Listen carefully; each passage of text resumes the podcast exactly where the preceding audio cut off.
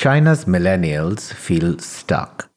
They are caught between the country's authoritarian politics and its hyper modern technology and economic boom. In her raw and revealing memoir, Under Red Skies, Karoline Kan turns to the three generations of women in her family to understand the ever changing China that she grew up in. Welcome to Afterwards. I'm Angad Singh Chowdhury, co founder of Quilt.ai, here talking with Karoline Kan, an author and climate reporter based out of China.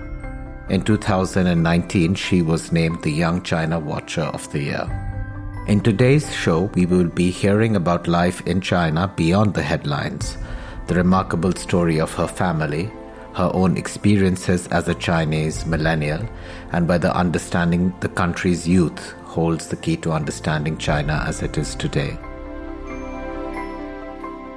Welcome, Karoline. It's really nice to meet you. Hi, nice to meet you here, and thanks for inviting me to your program. So let's jump right into it. They say Under Red Skies is the first English language memoir from a Chinese millennial to be published in the West. So, what motivated you to write in English? Yeah, so I have been working as a journalist and a writer for like almost 10 years. In my work, I read a lot of books about China written by outsiders who travel to China and have very fresh eyes on so I think that's really cool. But at the same time, I always ask myself, like, I'm someone who was born here and grew up here and work here, live here and my family are all here. So the available books is kind of like in an imbalanced situation. As someone who writes in English in my work, why don't I write my own stories? And I think that would not just be about myself, but also be my country, my society, my family. So that has been uh, one of the uh, strongest motivation for me to publish my own story and also my family story uh, in the most mainstream language in the world. By doing that, I really hope I can work as uh, the bridge to bring more conversations and dialogue between China and the West because the China is very limited, the still open channels today. And I really hope, you know, by telling my own story and I can tell the people from outside of China that China is not just an exotic, strange, and unfamiliar country far away, but people living here have a lot of like similarities to people living, let's say, other countries in the U.S., in, uh, in Europe or other part of Asia. So I really want to try to bring this like human side of China in today's often often oversimplified narrative about China. Just like there are certain perceptions that the West has about China, the people's voices are not reflected in those perceptions, and that's why you write a book. In the same way, there is a perception about millennials as well in the world. Millennials are certain types of people.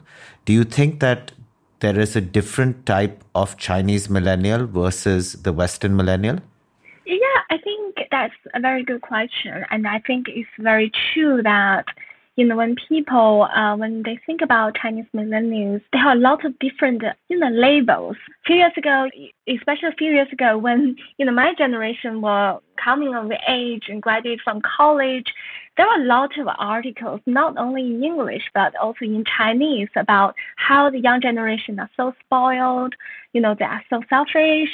They have more like buying power, they focus more on individualism, and they uh, care more about you know like buying stuff and online shopping. So people saw a lot of different labels put on this generation, which is good because that shows like there are the interest to see who are the people and the people trying to understand this gen this young generation.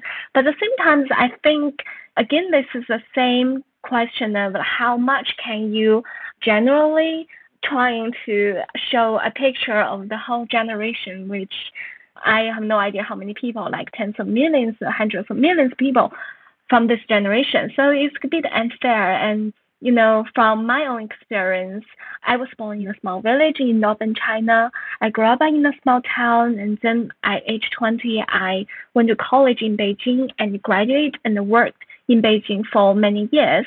So, like in my own experience, uh, which is also written in the book, I write about like different life experiences by people living in those different places like small town village or big city and because of your background living in that different regions with different economic development situation that means your values will be so different even when you are around the same age and when you decide to like marry or not at what age you get married and you settle down and where you choose to to work to um set your root deeply into so you have all the different opinions and values because of your background and also because your family background. So probably it's similar like in uh, different countries. You know, when we talk about Americans' young generation, I think people don't want to just say, oh, American uh, young generation is like A, B, C, D.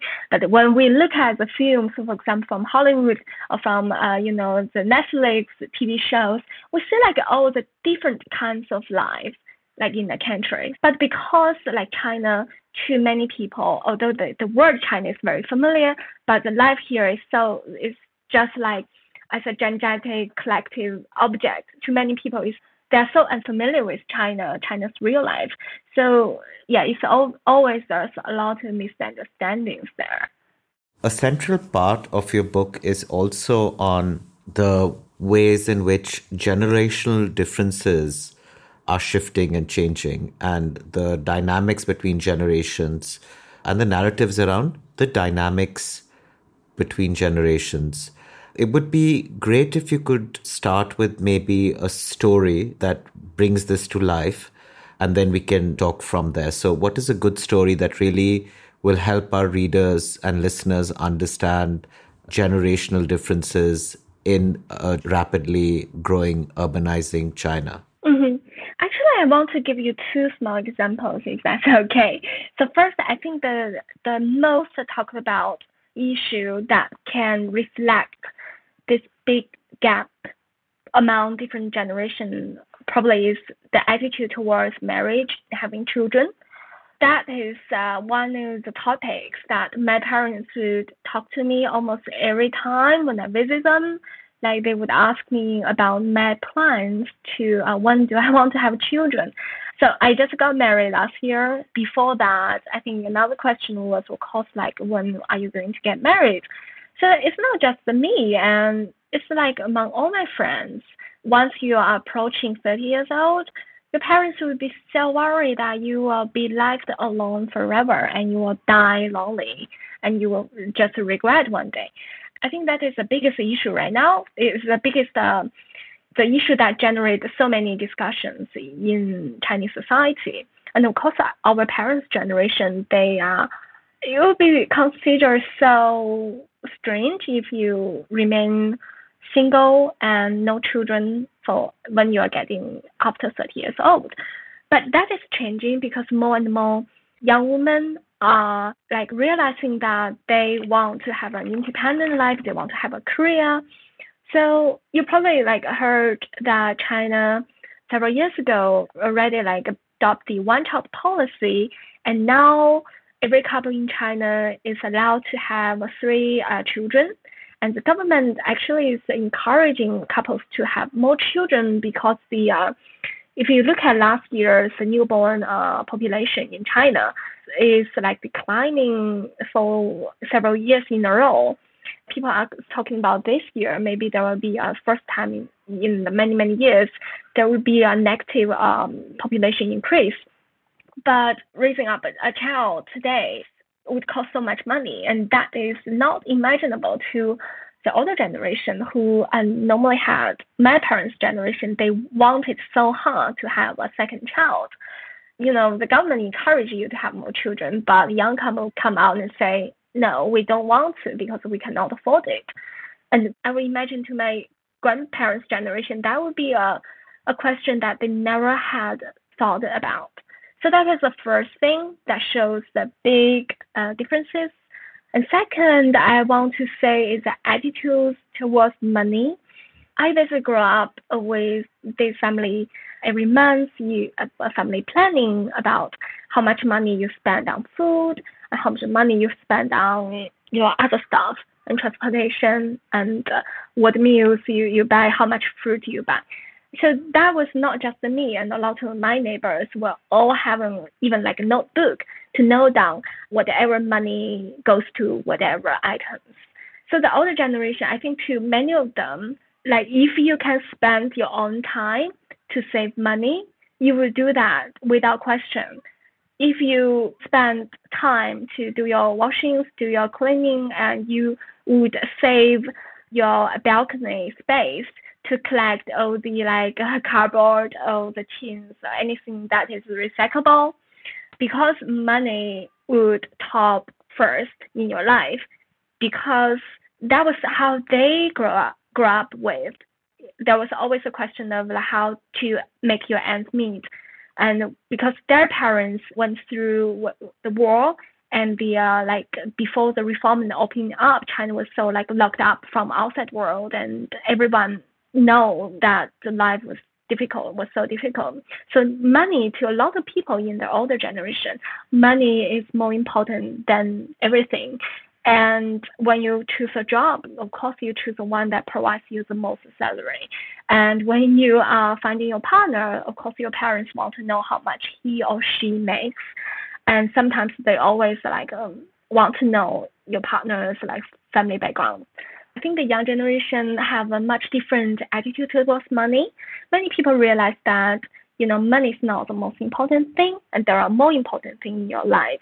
So I would say there's a, like more diversified values towards money. How do you think all of this is going to resolve? Because you can definitely understand both points of view. Do you experience this as arguments happening in generations, or do you experience it as evolutions? the younger generation will probably perceive your generation of millennials as also having some antiquated ideas. How do you think uh, that will play itself out? I think the differences is uh, dynamic. What I mean is, I don't think it's unchangeable. I don't think it's always the same because everyone makes a decision and form the values because of the environment they've been living in, and, and that environment is changing. For example, like a few years ago, when the smartphone just uh, became popular in China, of course, it was uh, first the young people who bought smartphone, and older people thought it wasn't useful, it wasn't necessary.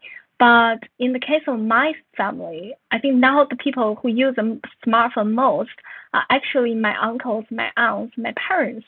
And they are using it so much every day. They are in the family you know WeChat group and sharing all the information, and they are you know using the different apps to do all kinds of like entertainment, like singing, making the album, all kinds of activities they find interesting.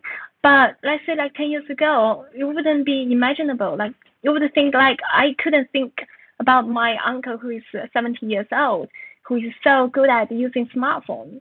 But today, it wouldn't surprise many people. So my point is, I think the values, the gap is always changing. And I don't think that people will stick to their position and say, oh, I'm not going to understand you, I'm not going to listen to you.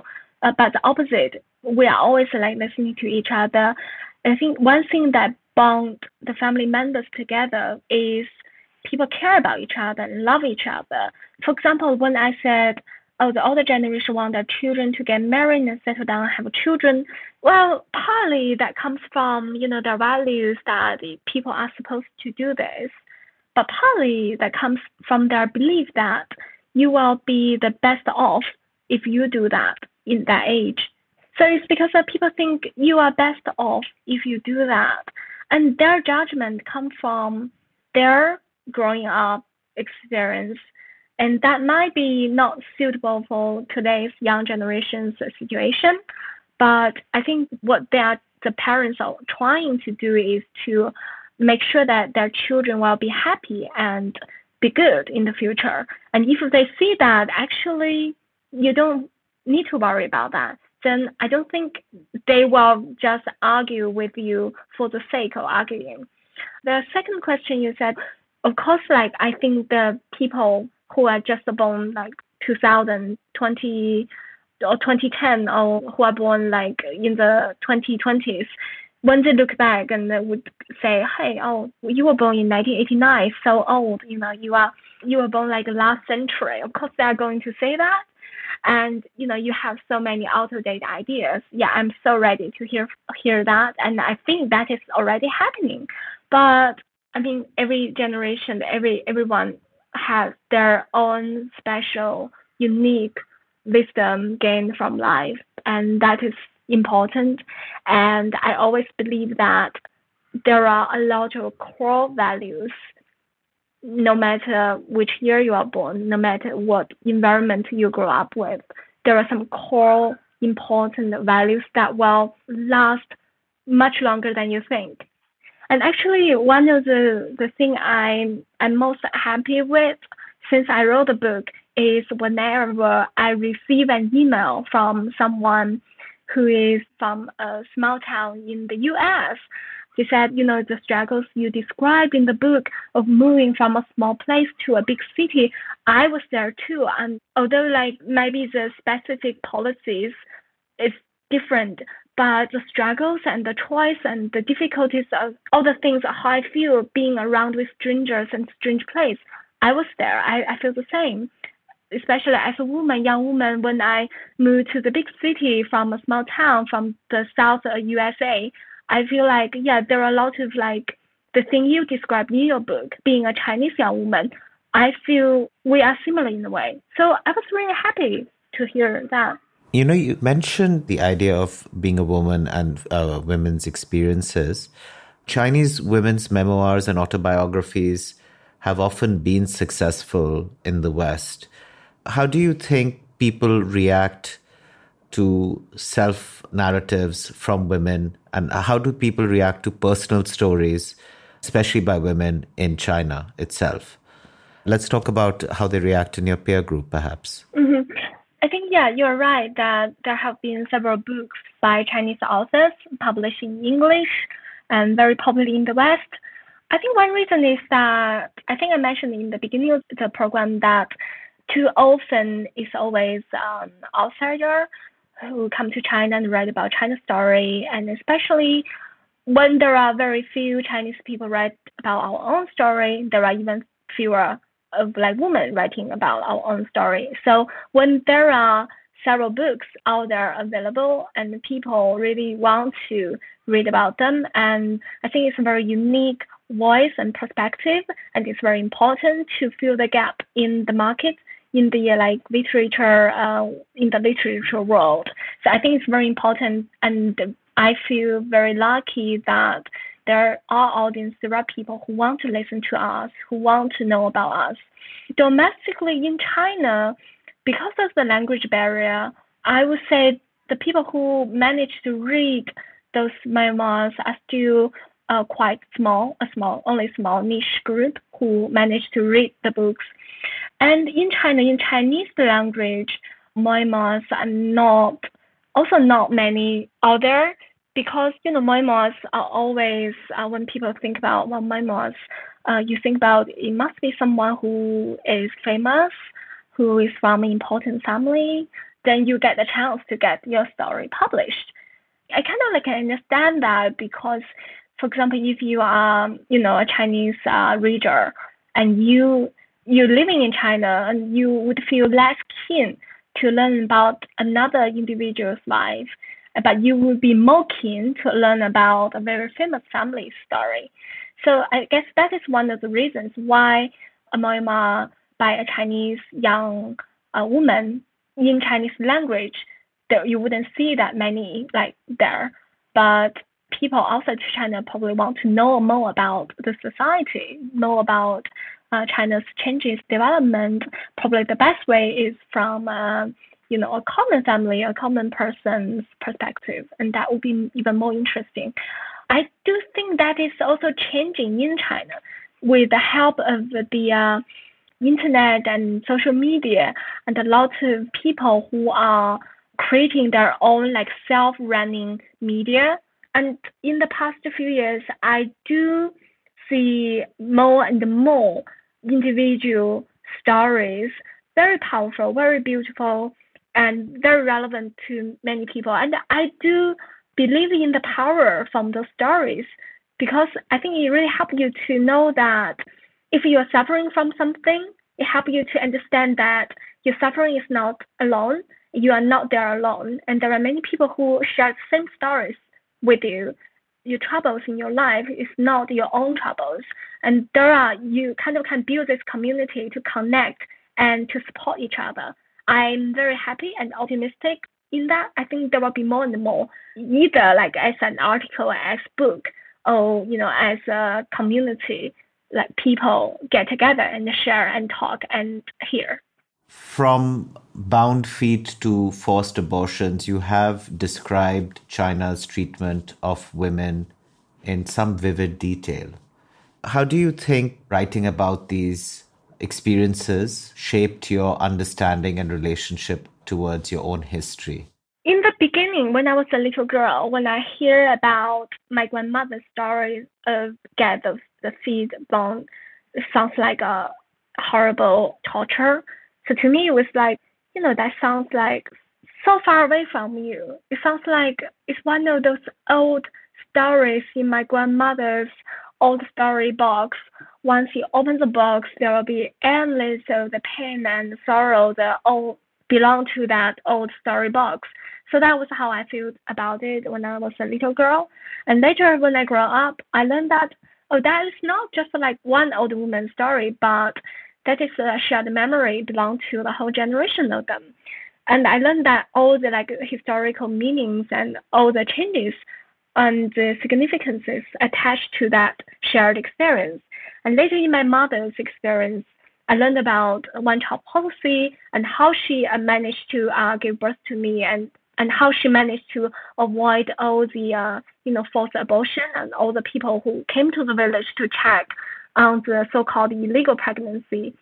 And I thought, oh, that also sounds so strange and so far away from everyday life. Because she and her all her friends and colleagues, female colleagues, kind of have like the similar stories in one way or another. Some managed to have a second child, some didn't, and some had a forced abortion, and some lost their job, like my mother did. I think from those stories, it really helped me to understand my background, my uh, history, my, my country's history. It's like the road for young women like me today who are working in Beijing and you know have a good life, a good job. Of course, the road is like paved by all the sacrifice, all the generation of women's women's uh, sacrifice and pains and tears and of course, it helped me to understand myself, my family, my, my country. But I don't think I would form a more like rebellious attitude towards my country in any way because I think that is, if you look at the women's history in the whole world, a lot of women have one way or another sufferings, and it's from this kind of like sacrifice and helping each other we are paving the road for the younger generation. And I believe it's the same that me and my fellow friends, when we think about it, we think, oh, it's not like as grand as something that in the past when people went down the street to uh, fight for the voting right.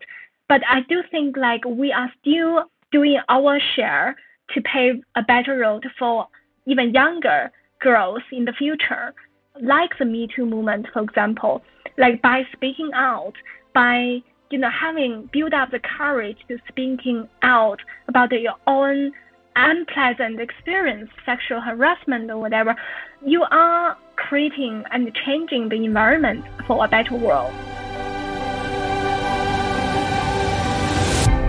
Thank you to Karoline for taking part in this episode.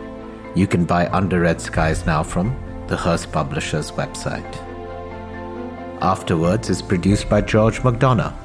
For more, follow Hurst at Hurst Publishers and Quilt.ai at QuiltAI underscore on Twitter. And to get news on the latest Hurst books, subscribe to the email updates at hurstpublishers.com. I'm Angad Singh Chowdhury. Thank you for listening and follow me on Twitter at Angatc.